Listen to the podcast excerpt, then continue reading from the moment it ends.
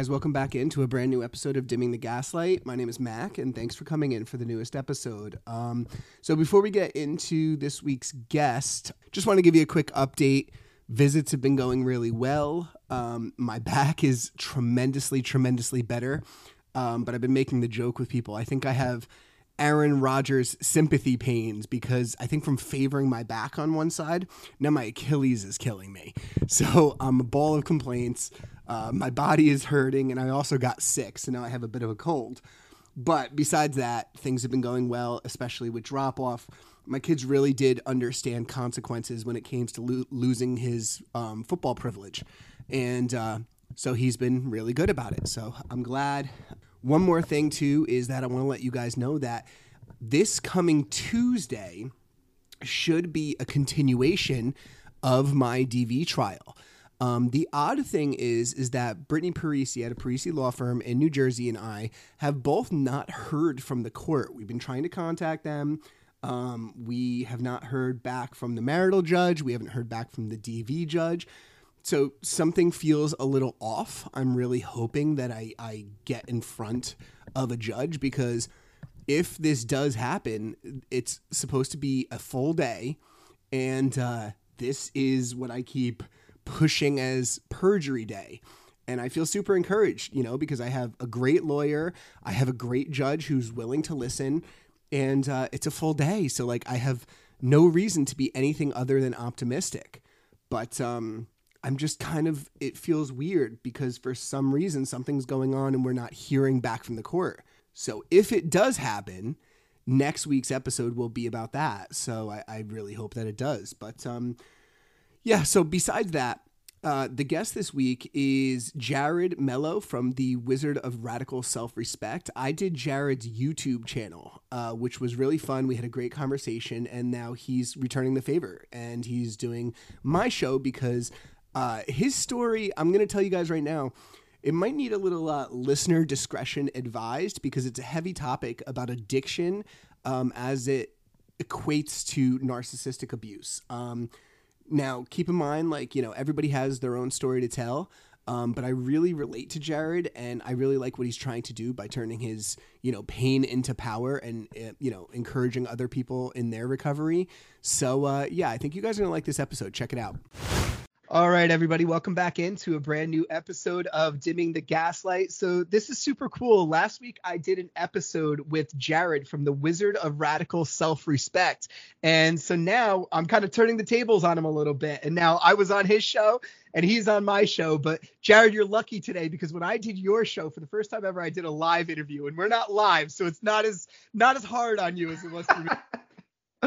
you, you give making it easier on me. I appreciate it well, thanks so much for having me on, on on that show. It was a lot of fun, and I went back and I watched it, and uh, I got a lot of good feedback from friends and family and people who listen. So I wanted to bring you on my show so we could hear a little bit about your story. I told my story, so now I want to hear a little bit about you. So this is your episode. Where do you want to get started?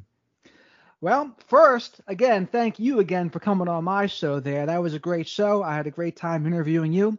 And but now I'm excited to talk about like my stuff here. I haven't spoken about some of this for a while, but yeah. we can start with my upbringing, I guess we'll say, where I had an upbringing that uh, my dad a little on the controlling side and perhaps some narcissistic traits, maybe on the spectrum. It doesn't really matter which one it was. The behaviors are what matters. And the behaviors were is super into baseball. So he had like a golden child, which was me for a little while. I was the golden child. And as long as I was playing baseball and living up to his fantasy, things were rocking and rolling. But he was an old school guy, really into hard work, really controlling, really into image, really important to be in shape and to not be lazy. And that was my upbringing. And it wasn't all good. Do you have any siblings? Yeah, I was the oldest of four. And how did he treat your other siblings? So when I was playing baseball and doing things the way he wanted me to do, they were kind of second fiddle. And he would say to like my little brother, closest in age to me, "Oh, why can't you be more like Jared? Jared's in good shape because he was a little overweight." And then until I quit baseball, then all of a sudden the tables turned. And all of a sudden I was the problem and everything I did was a problem. And and partially it was because of me too, where I became a hooligan a little bit too. I had a lot of anxiety and I wanted to act out to fit in. And I would start like being a hooligan was it a little rebellious like towards your dad because you knew that that's what he wanted you to be and maybe that's what he wanted you know it's like those those teenage like uh what are they called? John hughes movies where like this is your goal. This isn't mine. Yeah it was like that. I always it's like Linkin Park's numb. If yeah. you know that song by him where he says like basically can't you see that you're smothering me holding me too tightly all that kind of good stuff and not trying to live up to what his image was but more like be my own person and I did like baseball, but I just wasn't playing anymore, so it wasn't fun for me. Like I was just sitting on the bench. So yeah. I said, forget this.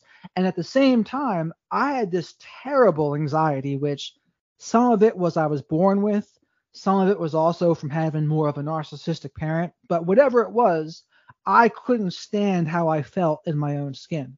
And I wanted to jump out of my skin and disassociate at all times. And that's pretty much how I lived my life from about 13 to about 24. I would self medicate with drugs, self medicate with drinking.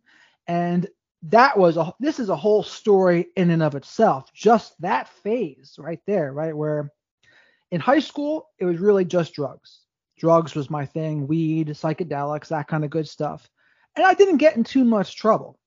But then I went to West Virginia University and that's where, let me tell you, where greatness, or what they, what's the expression they have there? Where greatness is learned and couches are burned. And WVU. And they're big into football, big into binge drinking. And I fit right in with that binge drinking crowd, let me tell you. I, when I think of West Virginia, I mean, I hope I don't piss any listeners off with this, but I think of a party school. That, that, it is on the East Coast. It's one of the bigger ones. I'm not going to say it's the biggest, but people would come from miles around to go party at West Virginia when I yeah. was there, and I was like a circus attraction drinker back then, where like I would get so out of my gourd, people would like like to see it as entertainment. And yeah. I didn't realize I was even making a fool of myself at the time, but I was. I was making a fool of myself, and but it was because I just didn't feel comfortable in my own skin. But when I drank, all of a sudden, all of that dis-ease and all of that uncomfortability and anxiety all melted away. And it wasn't so bad until when I went home from my freshman year of college, my parents said to me, Jared, if we catch you with alcohol in your breath, we're going to take away your keys. And so, like any good addict hooligan, I was like, well, if they're going to do that, I can't just do nothing. I have to do something. And then I discovered like methadone. And that was even more effective than drinking because at that point it was longer acting and I wasn't going to get stupid. Like you can still kind of be in your a little more in your right mind than being completely blitzed, but it was still destructive. If people don't know the reaction to, I don't know the reaction to methadone. So can you explain a little bit about how you feel on methadone? So for me, and this is what they'll say to people who are programmed to be addicted to opiates is that if it gives you energy and like you get like a jolt of manic energy you have the kind of brain that's programmed to be addicted to opiates. And that's what it was for me. So like i would be a little more on the depressed side. And then you get this warm comfortable fuzzy feeling of invincibleness is basically what it was in the beginning. A warm comfortable invincibleness but you would also be nodding off a little bit too, where you do the old chin to chest there a little bit. Mm-hmm. Okay. But um, so that methadone is what they give people to get off of heroin, basically. Right. And I discovered it because one of my friends he would steal it from his mother, and she was getting like a prescription of it, and he would steal it from her, and then give some to me. And that was the beginning of a terrible few years for me, where I went backwards through the drug stage. I went to methadone, then to Oxycontin, and and in West Virginia, Oxycontin's what they call the hillbilly heroin. Yeah, yeah. And, and so I jumped, and that was all just like when I was sober, I just couldn't, I couldn't even live. Like I just had no comfortability in my skin, complete anxiety, no self-esteem, no self-respect, no boundaries, no assertiveness, no nothing. And then one pop of a pill, and then all that would appear to change. And then boom, I would just be a completely different person. I felt like Superman. I felt like the person that could conquer the world. And so whenever I didn't have any drugs, I was like, man, I can't wait to just not feel this way anymore. And there was a struggle, man. I and I went down some dark roads where because I went from methadone to oxycontin, and then I went to rehab because my parents they took me away from school. They took me away from West Virginia because they realized I had spent my whole loan refund check on oxycontin, and I told them about it one night when I was drunk. And, I was, and so they said, "All right, we're taking you from school," and I was really resentful of that. And then they sent me to a rehab sent me to a place called Seabrook House. And I just wasn't ready to be good though. Like I was still extremely uncomfortable in my own skin. And even the people there, they told my parents, oh, we could have let him go after the first week. He's just been because I was also quiet. Like I was one of those kids that it would appear like I was being good because I was just being quiet. So I'd fly under the radar a little bit.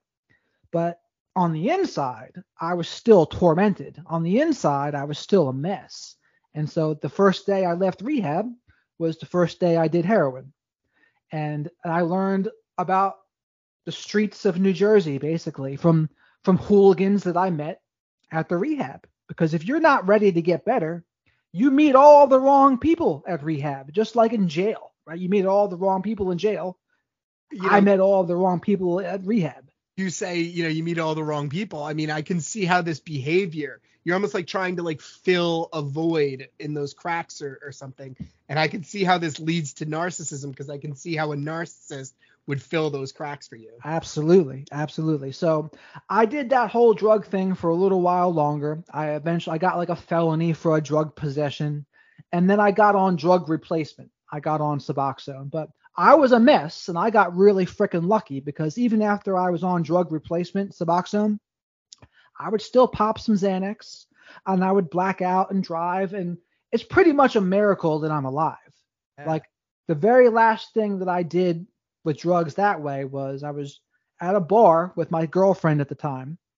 And at this point in my life, I was probably considered more the narcissistic person because I was in active addiction. I was yeah. a hooligan. And what happened was I just thinking back at this, I was ridiculous. I used to take four two milligram Xanax, and that's a lot of Xanax, right? And I remember this one time, the last time I did it, I took three, and I remember thinking, oh, this isn't going to work. But not only did it work, I blacked out and what I would consider time traveling. I time traveled, time traveled, and then a lot of weekend mornings saying I've time traveled last yeah, night. that's how it is, right? You time travel with things like Xanax and Klonopin. You time travel. And I woke up, and what happened was I drifted off the road driving, completely blacked out, and I went into a median on a on a wall. But somehow I wasn't driving very fast by the time I hit it. So like I just kind of like gracefully pushed up against it. Cops came and they arrested me but they didn't drug test me for some reason, and they didn't uh, give me a breathalyzer. But I wouldn't. I would have passed the breathalyzer anyway, but because I was just on drugs. But at the time, my girlfriend was following me, and she lost me, and she called the police station so much that they didn't drug test me. They just released me into her custody. And I told them I just took too much of my Suboxone and I never got a DUI for that.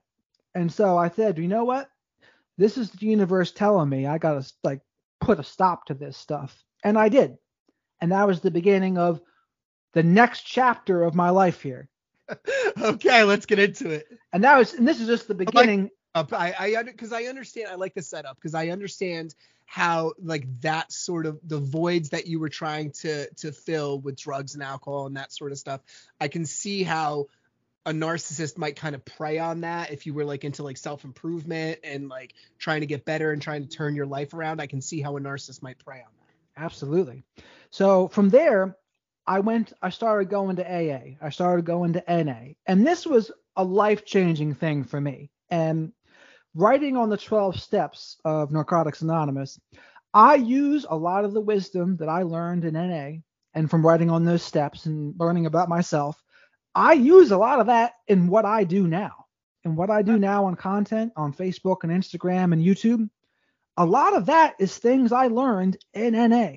And so I'm so grateful to have learned a lot of that stuff. And I was able to do it, right? Like what happened was once I had enough of drugs and drinking, I was done. I was like, you know what? I associated it with like terrible consequences for my life. And I said, you know what? I'm tired of crashing cars. I'm tired of just like disappointing everybody and getting in trouble with the law. So it became easier to stop. But I still had that uncomfortable feeling in me. And instead of drugs and alcohol, then I decided I need a girlfriend. Women will be that cure. But it wasn't like the way a narcissist would do it. It would be more like the way a borderline would do it, okay. where they just want that one ideal love to make everything all better. Okay. And that was me. And I had a relationship in the beginning there that I made this girl my higher power. Like she was everything. The way she saw me was how I saw myself. And if, if she was happy with me and giving me love, I was on top of the world. So this is a girl I met at a restaurant, and this isn't really. She might have been a little narcissistic, but she wasn't the true narcissist I eventually met. She was just maybe a little on the narcissistic side, and I met her at a restaurant. But like I got sucked in the codependent hole with her, where I I made her my everything, and basically I just became like a doormat people pleaser for her. And she eventually lost attraction for me. And she was just like what is this dude? He's got nothing going on in his life. Because i really didn't care about anything else. Like my work life and all that stuff i was 24 25 at the time. I didn't care about that stuff. Yeah. like i was so short-sighted. I was just like i just want a girlfriend probably like in, into like because you know coming from your childhood and your upbringing and that sort of stuff like you were probably into instant gratification.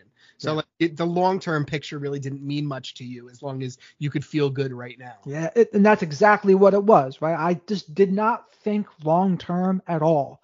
I was extremely impulsive and everything was for the moment. And then in a way you kind of you know you feel better in a way doing that because you're not being responsible Mm-hmm. Like you don't have to think. You don't have to worry about the future when you're in that thinking. It's the same thing with drugs and drinking, right? Like when I had a drug, everything was all better. But then I didn't have a drug, everything was terrible. But it was like what, all you needed to do was one thing and everything was better. But then as you grow up and your frontal lobe and your brain develops a little more, that's no that's no longer true. Well, and right? that addictive personality turns into addiction to a person. Yeah. So I became that way for a while with that girl where she was my everything and we eventually broke up. And then I struggled with women for several years after that. I still was in the rooms. And it wasn't until, and this is another part of the story, I started to find supplements. And that finally started to give me some relief from the anxiety and from the depression that I always had. Supplements and, like CBD and stuff? Well, I take things like SAMe, niacinamide, GABA, taurine, tyrosine, probiotics, magnesium, D3, a lot. And when I say a lot, I mean a lot. But for me, they've all really helped. And they're a part of the story because I'm a different person now. Mm-hmm. Not only because of those things, right? It's part of the picture. Mm-hmm. And I would say, like, I used to consider myself like an anxiety disordered person. And I don't feel that much anxiety anymore today. And that's a blessing. To me, that's a blessing. Oh, yeah, especially after what you went through. Oh, yeah. And so, like, I'm very grateful for that part of it here, too. But I say there's a scientific component. I think for me, it seemed like there was just something going on with my hormones and neurotransmitters that something was just out of whack. And I and I always say to people, I don't care what works for people as long as it works. So if someone takes prescription drugs, that's fine. I mean, if it works for you, it works for you.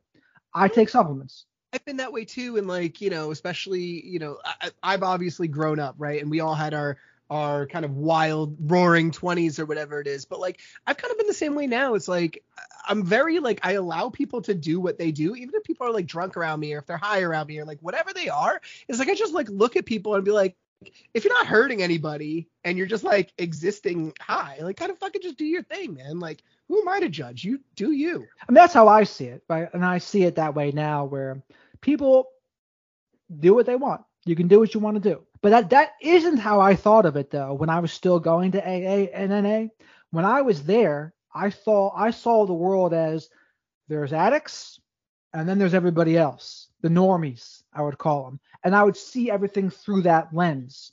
And I would kind of judge them. I'd be I would judge them pretty harshly, but I also judged myself pretty harshly too.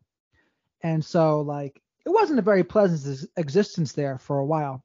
But this kind of all leads me to finally, I get a good supplement routine. I'm starting to rock and roll a little bit, but I still kind of got that hole in me. I'm still trying to seek something to make it all better. And and then insert my narcissistic woman that I meet. And uh, this is a good story behind how I met her. I'll never forget it. So I'm a poker player sometimes, right? So sometimes I play poker, and I went to Parx Casino, and right next to me was this beautiful Brazilian girl, and the guy across from me was flirting with her, but she didn't she wasn't feeling him. So I didn't really even say anything to her, but we chatted like just very briefly. And by chance, I gave her my Instagram before I left. And I didn't think anything was going to happen. Like, oh, some hot girl, she's not to she's not to text me. But like before I'm even in the parking lot, she texts and then we started talking. And then this is when the love bombing just like went poof. And and to paint the picture here, right? So I'm a guy that's a little more codependent, a little more, I still have some anxiety at this point, but like I'm I'm not qu- as assertive or like sure of myself that, that I am now. And she probably picked up on that. And then the love bombing came on strong. And I had a podcast at this time, and this is probably about five, six years ago now. And then I said, you know what? She was a photographer. And she said, I said, I need to take some pictures for my cover art. And she was like, Oh, I take some pictures of you. And that provided her the opportunity for the perfect love bombing. So she was taking pictures of me and in her Brazilian little soft accent, she'd be like, Oh wow, you're so handsome. And she'd just like blow my head up to no end. You know, it's funny. So I talk to a lot of people who like now that they're out of their narcissistically abusive relationship, they always go like, "Oh, I can't imagine getting another relationship, or I can't imagine kissing somebody else, or sleeping with somebody else, or whatever it is." And I'm just like listening to your story, and I tell a lot of people, it's like, listen, when you do the things that you love, you find the people that you're meant to be around. So, like, for example, I'm a foodie, right? So, if like I'm going stag around New York City and I'm going food tasting or whatever, I'm going to find somebody who's like minded like that. But, you know, you're just making me think as you tell your story, like, you're like, yeah, I'm sitting at a poker table. And I'm like, well, you're going to find like minded people yeah. poker table. You know what I'm saying? And I did. I did. And for my troubles, I did. But like I said, I don't regret this now either, right? I'm I'm happy this all happened. And and similar with my upbringing too. I'm I see like my parents now and my dad, you know, they did the best they could. It could have certainly been better, but you know, their upbringing was pretty tough as well. And they and they was it's hard, man. I don't know how the heck they did it. Like my parents were young when they had me too. They were 25 and 24. Mm-hmm. And I think to myself, man, I would have been in no way ready to have kids at 25 or 24. I was stupid. And here they are, they have me, and then three more kids right after me. And that's a lot to deal with. So I say that because it's helped my, with my resentment towards them. I'm, I forgive mm-hmm. because it wasn't so bad where I needed to like cut them off or right. go no contact with them. Right. It was just, it wasn't pleasant. It could have been better, but I let go of the resentments. Part to play in that. I'm sure you were a little hellion growing up. Oh, of course. I played a big, but and that's part of it too. Growing up, when I was the hooligan, they always made it seem like it was all my fault, and of course it's your fault. And I said, yeah, it is my fault.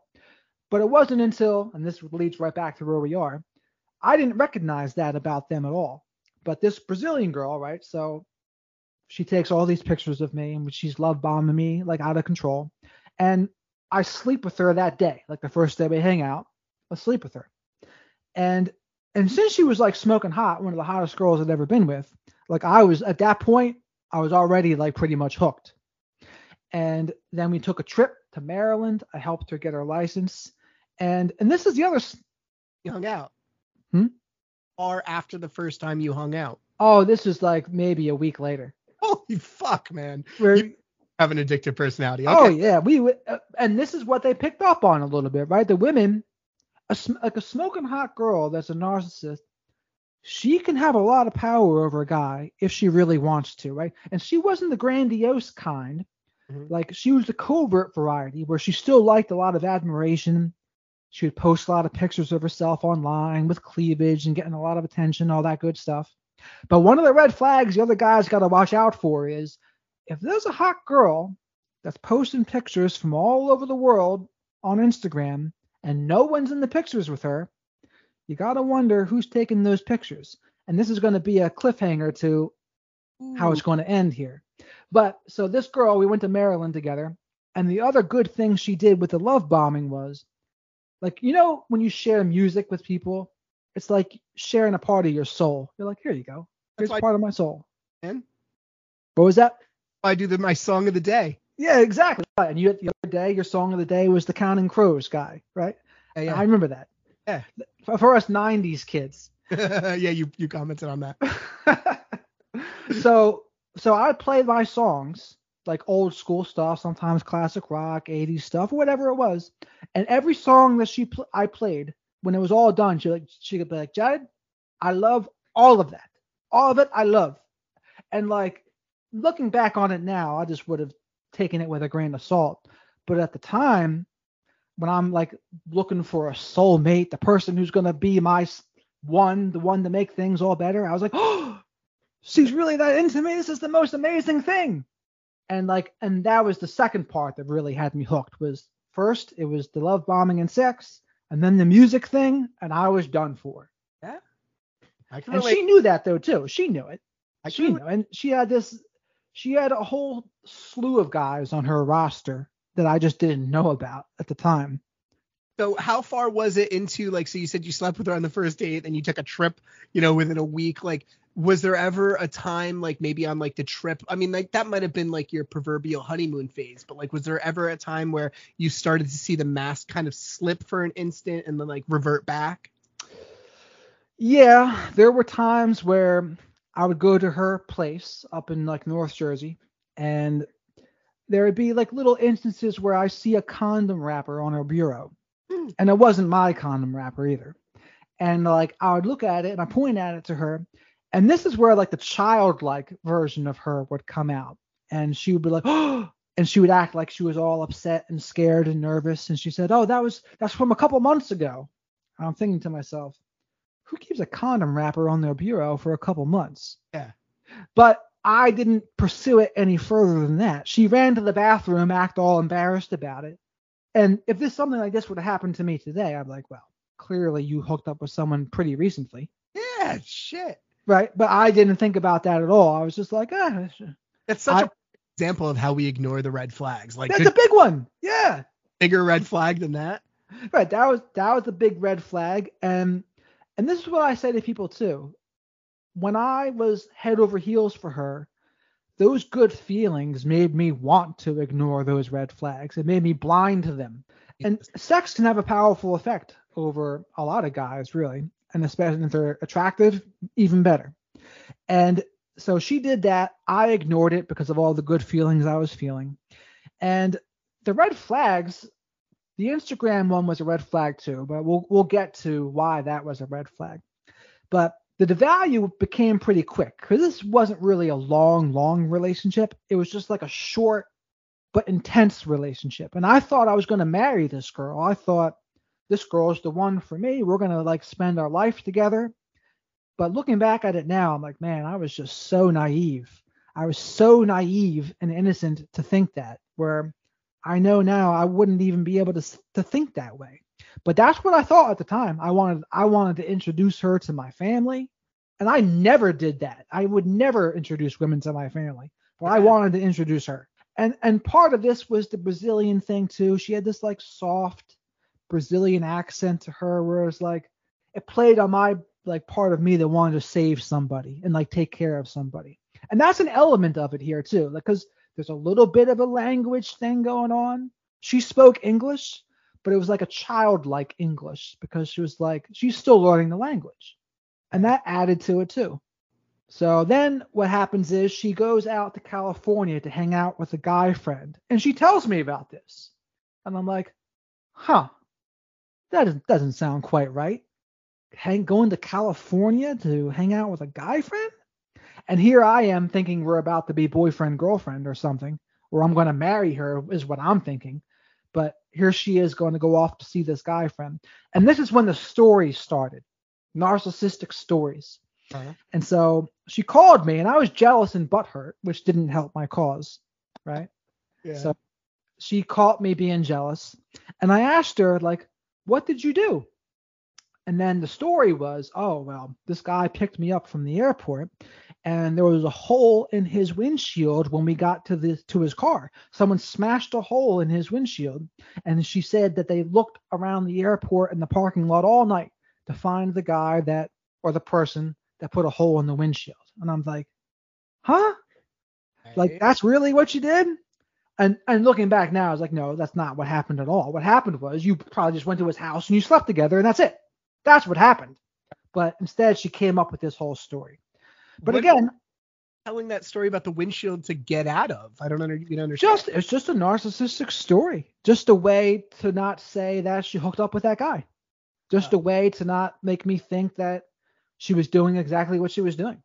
Oh, so we spent no, we didn't hook up. We spent the evening looking around the airport parking lot for who broke my windshield. Right, right. But I was naive enough to not like dive into it.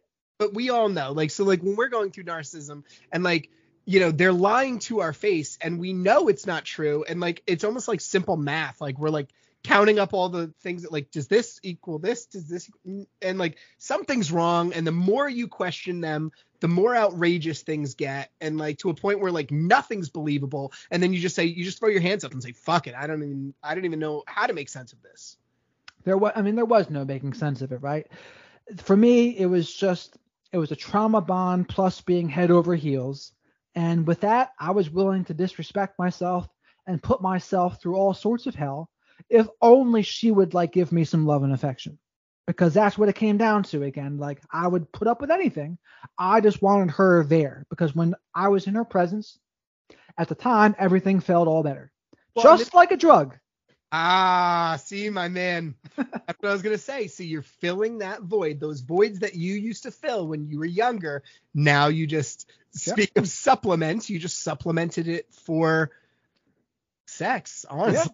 Yeah. It was just it was it was sex plus just that like lovey-dovey romantic feeling.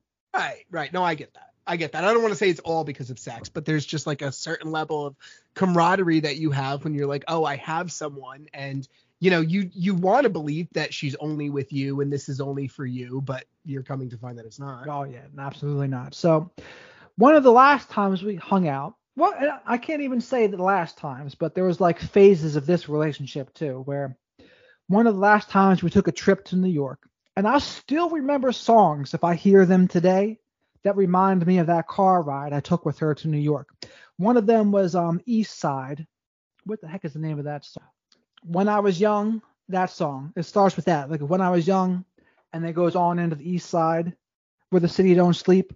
But anyway, she was dancing to that song, and she was dancing to a song from someone else, and I went to get a tattoo, and she was showing me her phone, and I see the guy that she went to see in California with his arm around her, and she gets all embarrassed about this too, acting like she didn't want me to see it. But I know now that was really just like a triangulation attempt, right, to try to make me jealous and try to make me squirm. Oh, my my next does that shit too. It was like one time I was at my son's football game and my next uh like was putting on his football pads or something and intentionally put her phone vertically in front of me so I can see the background of her and her boyfriend on the screen. I'm like, thanks for the confirmation that I'm better looking. Right. And they do that very purposefully, right? The narcissistic people, they love to triangulate, not the same way a borderline would, but they like to see you squirm and they like to see you get a little upset. Oh, Borderlines, I've noticed, they'll triangulate because they want you to love them more. it's all about attention. It, it doesn't matter if it's attention or bad attention. If you give them attention, it could be horrible attention. You could be cursing them out. They just want to fucking live in your brain rent free. That's it. Exactly. So that happened on that day. It was actually probably one of the last good days I had with her because, or at least before the first discard, that was one of the last good days. And it ended when I was going to be, I was in this low budget movie and I was going to be, I had a small speaking part in it. And I invited her to the premiere with me. And we were going to meet at a certain place, then drive to the premiere. But she couldn't make it. And then insert narcissistic story. And she told me why she couldn't make it. And she said she went to sell her laptop, and the guy that she went to sell her laptop to tried to steal it. So she had to chase him down and hit him over the head with Uh. something to get her laptop back. And I and I believed this for a second too, mind you. I was I wanted to believe it, but then I finally took a step back. I was like, you know what? There's no way that's true. Like, there's no way that's true. It's just a story for her to like have an excuse to bail on me f- from going to this premiere. And and that was the beginning of a discard then too, right? Whereas like I would try to text her and she would just ignore me. And so it'd be like ghosty. So I just had a thought, and and you can correct me if I'm wrong, but just maybe something I want to discuss. So you're saying she's beautiful. She's mm-hmm. smoking. Said that. Do you think maybe her thing is is that she's uncomfortable with the fact that there's it's just looks to her and there's no substance to her? So like that's why she might act in her, like she she she you know because we always hear like narcissists don't think much of themselves like they know they don't have a tremendous amount of value so perhaps like she knows she's good looking but she knows that there's not much else to offer I think with her, it's really just the attention, right? And she like she and since she's good looking, with her, I don't think she cares as much that it's more so because of her looks. I don't think she's really that capable of the substance anyway. it's just about what she can get Yeah. Like, how many things, Admiration.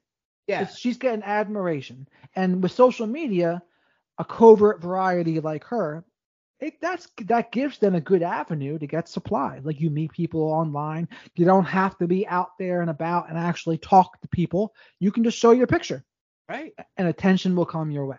it's some fucking bullshit caption underneath that like Oh yeah. like makes you seem like you're worldly or something Oh dude, she was the queen of the bullshit ca- uh, captions. Like fill in the blank. I, I am not the storm. I am the storm, or well, that kind of nonsense. while she's standing like in a bikini in front of Yeah. clouds behind her uh, exactly like that and she had one of those for she she pulled all of those out and there's like really basic blah blah blah blah but like she wasn't really capable of depth and that was something that i didn't know at the time I, it took me a long time to realize that but at that point though when she discarded me the first time it was a, a devastating feeling i was like empty just just like another drug withdrawal at this point. and it was because I was over investing. I was like, my feet were leaving the ground, and I was just obsessed with this other person. I wasn't getting fulfillment from my own life. I was seeking too much externally, and this narcissistic girl just kind of came in and filled that void perfectly.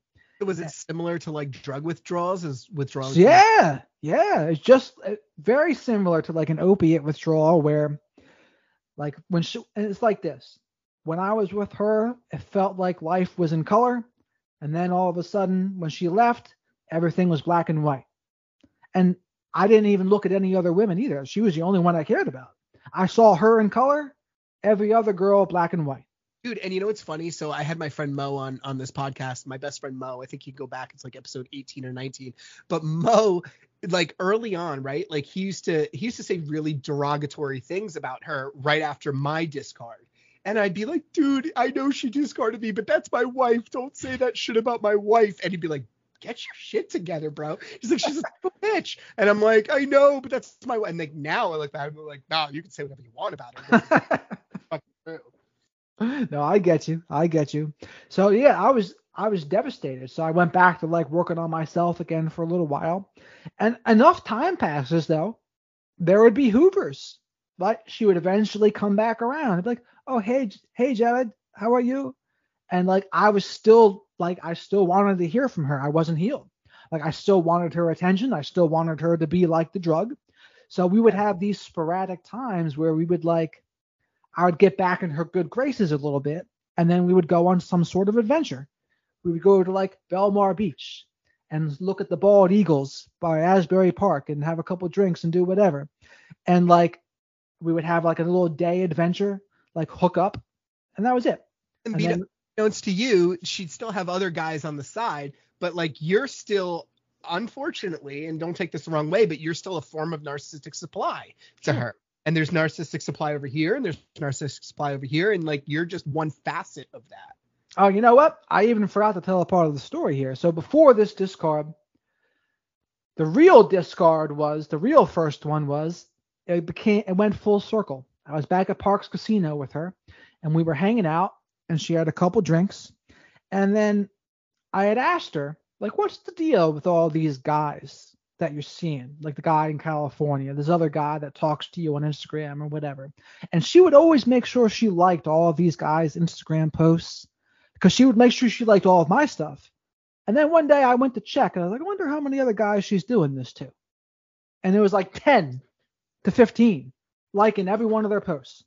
But then the real bombshell dropped, right? You ready for the bombshell? The bombshell was she said, Jared, I'm actually a sugar baby and I have a lot of sugar daddies and I'm sleeping with them all. And I was like, wow, I was right. Wow is right. And that explained a lot of things. It explained on Instagram why she was traveling all over the world with no one in the pictures except for her. Sugar daddy's taking a picture. And she and I I tend to believe this because she was drinking at the time. And I think she was telling the truth. Narcissistic people often tell the truth when they're drinking. There's well, there's always this weird thing. Like I can remember my next one time, like you know, she was fighting with her mother and she was fighting with her sister-in-law, who you know, her brother was taking the side of the sister-in-law, and she like her whole family was fighting with her. And I remember this conversation I had with her where she was like, "You're all I've got," and she's like, "I don't want to lose you. I want to work on this, and you're all I've got." And it was like one of the rare moments of truth. You know, and I remember my response is, "Well, why don't you treat me better then?" But like, Yeah. they they have these weird like revelation moments where they they actually tell the truth, but that's so fleeting because Yeah. like day they'll be back to whatever bullshit game they're on. Yeah, because mostly like when they're sober, lies, lies, lies, lies. But like you said, occasionally, sometimes alcohol involved, sometimes not. They will tell some truth occasionally, but then they'll also regret it, and then they'll also try to take it back too. Sure, oh for so, sure. like I wrote a book, my book, Radical Self-Respect: Avoid Falling for the Same BS. I wrote about this, and she read it, and she said, Jared, I didn't have any sugar babies or sugar daddies. And I was like, really? Okay, So, so it's like you're either lying then or you're lying now. right, Which exactly. which one is it? I think you're lying now because you're pretty genuine at the time when you told me about all these sugar daddies. And why would you lie about it anyway? What is the advantage of you lying to me about all of these sugar babies or sugar daddies?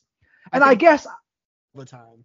I could have felt good that I was getting it for free, I guess, at the time when everyone else was doing that. But it was a small consolation. Well, it was not necessarily for free because it cost you your sanity. Well, yeah, good point. Very good point. But so so at that point, I couldn't see her as like a wifey girl anymore at that point. But I still did see her as a drug still. Like I would still hang out with her. I went to the beach with her and I would do those things. And one of the very last times I'd seen her, we went to the woods and we were talking and she said to me, Jared, she just like offhandedly said, Oh, I want to have sex in the woods and like she just passed it on. And then we did. And then we got caught by three cyclists in the woods that we were in the middle of nowhere. But somehow cyclists came through the woods and caught us. But that was the last time I'd seen her at this point. And because I knew the game by then, I knew the game. The game was I could hang out with her, have a little fun, but it's just a matter of time before she devalues me and stops. And her version of the discard was just not just ignoring my text messages. And what- I try to see her again. Yeah, go ahead. Sorry. She's like, uh, I would want to see her again and spend time with her, and she would just ignore it and just do her own thing. So that was like the end of the discard there. And then right, and like, what's the difference between that and a drug, right? Like, so None. right, you have a drug, and it's like this momentary. I mean, like, who knows how long it'll last? Might you know, you might have a binge, right? And like, you go on this tremendous high where your dopamine receptors are just skyrocketing, Right. and there's always the crash coming back down. And it sounds like, to me at least, like you got sick of the the come down. You got sick Mhm. of the You saw through it, right? I saw through the pain. I saw through the nonsense, and I was like, you know what? I can't even idealize her anymore as a drug. I see too much of how she is. It's like she's a kid. She's a, a very attractive like adult, but like she mentally is a kid. You know what's funny too? And like how many times do we sit around and like, you know, we have like this big banger like the night before and we come down and go, Oh my God, I'm never drinking again. And then we go and we fucking drink again. Yeah. So same sort of thing is like we we get out of these relationships and like the Hoover happens and we go, fuck, I know I messed up, but like it felt good at the time. And now you're like, well, will they change? I don't it's the same thing with drinking. Like Right. will I feel good this time? Will I be able to hold it down? Whatever. And like same thing with with uh, this addiction that we have to the narcissist. It's like when it's all over, like you have nothing but but shame Right. and regret. Right. And yeah, so I went back several times after I should have called it quits a long time ago, right? I I picked up the drug of her like several times before it finally ended.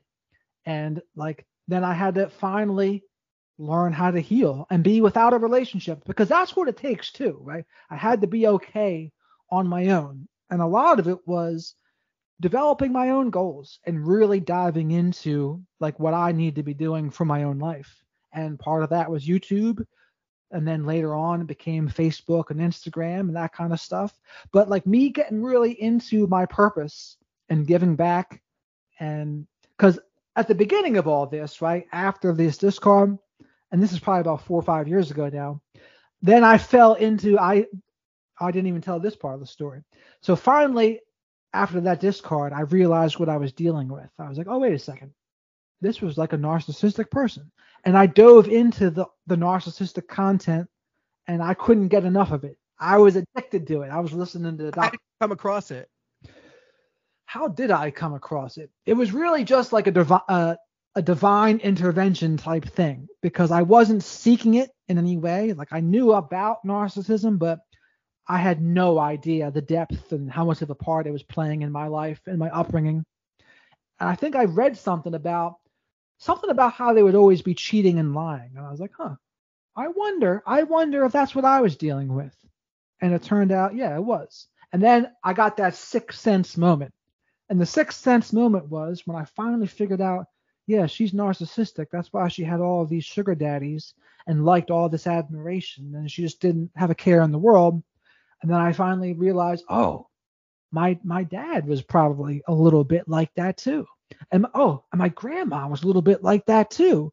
And maybe that's why my mom got with my dad because it was my mom's mom that was like that. And you and you see the pattern Fuck. down the down the line and then and then you see it everywhere i saw the a sixth sense meme the other day which is by chance they called it a sixth sense meme and he said he goes i see narcissists everywhere they walk around like they're normal people but they don't know they're narcissists and i was like yeah Dude, I, I it got a really good reaction and it just came out like, you know, just verbal vomit one time. But I said on one of these episodes, like, I don't know if you ever watched The Walking Dead. And if you didn't, Mhm. it's not a big deal. But so like I just feel like I'm walking the earth and like I have no idea who's like the narcissist zombie and who's not. right Every now and then, like I get bit by the narcissist zombie and I'm like, fuck. Like it's repelled by it. But like, yeah, I just feel like I'm walking the earth of like narcissistic zombies and like like they're just everywhere and you don't know it. But right so how did so um you came across this whole thing and then how did you come up with the Riz- Wizard of Radical Self-Respect?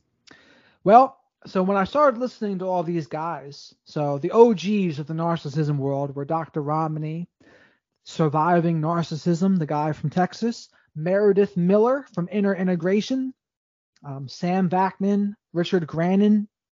These were all the OGs of the narcissism world.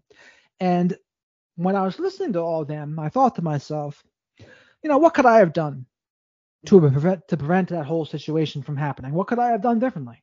And the answer I came up with was practice radical self respect.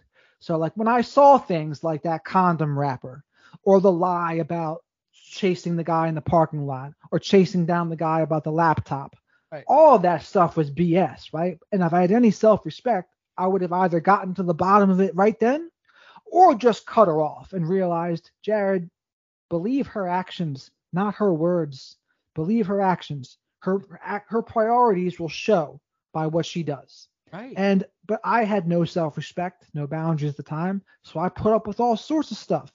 And you know, some of that's the trauma bond. I was conditioned to believe that about myself. I was conditioned to put other people's needs first, to be a people pleaser. My thoughts and feelings didn't matter. It was more important to make other people happy. Mm-hmm. So I was conditioned for all that. But I take responsibility now where I say, no, that's how it was, but that's not how it has to be.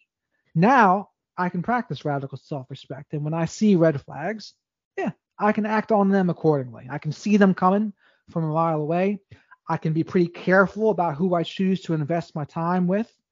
And yeah, I've been single for a while now, and I've date and I'll do whatever, but I haven't had a situation like that for right. a long time.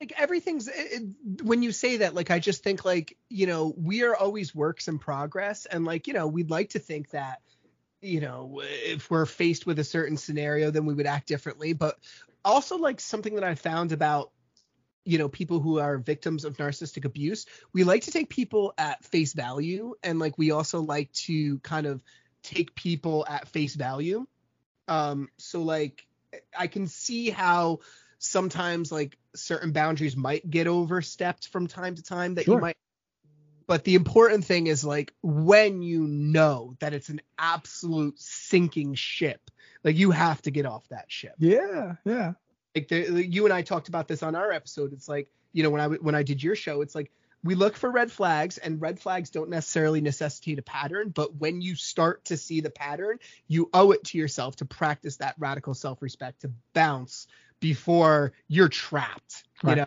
and like we'll all have our reasons. Maybe it's sex, maybe it's money, maybe it's prestige, whatever it is.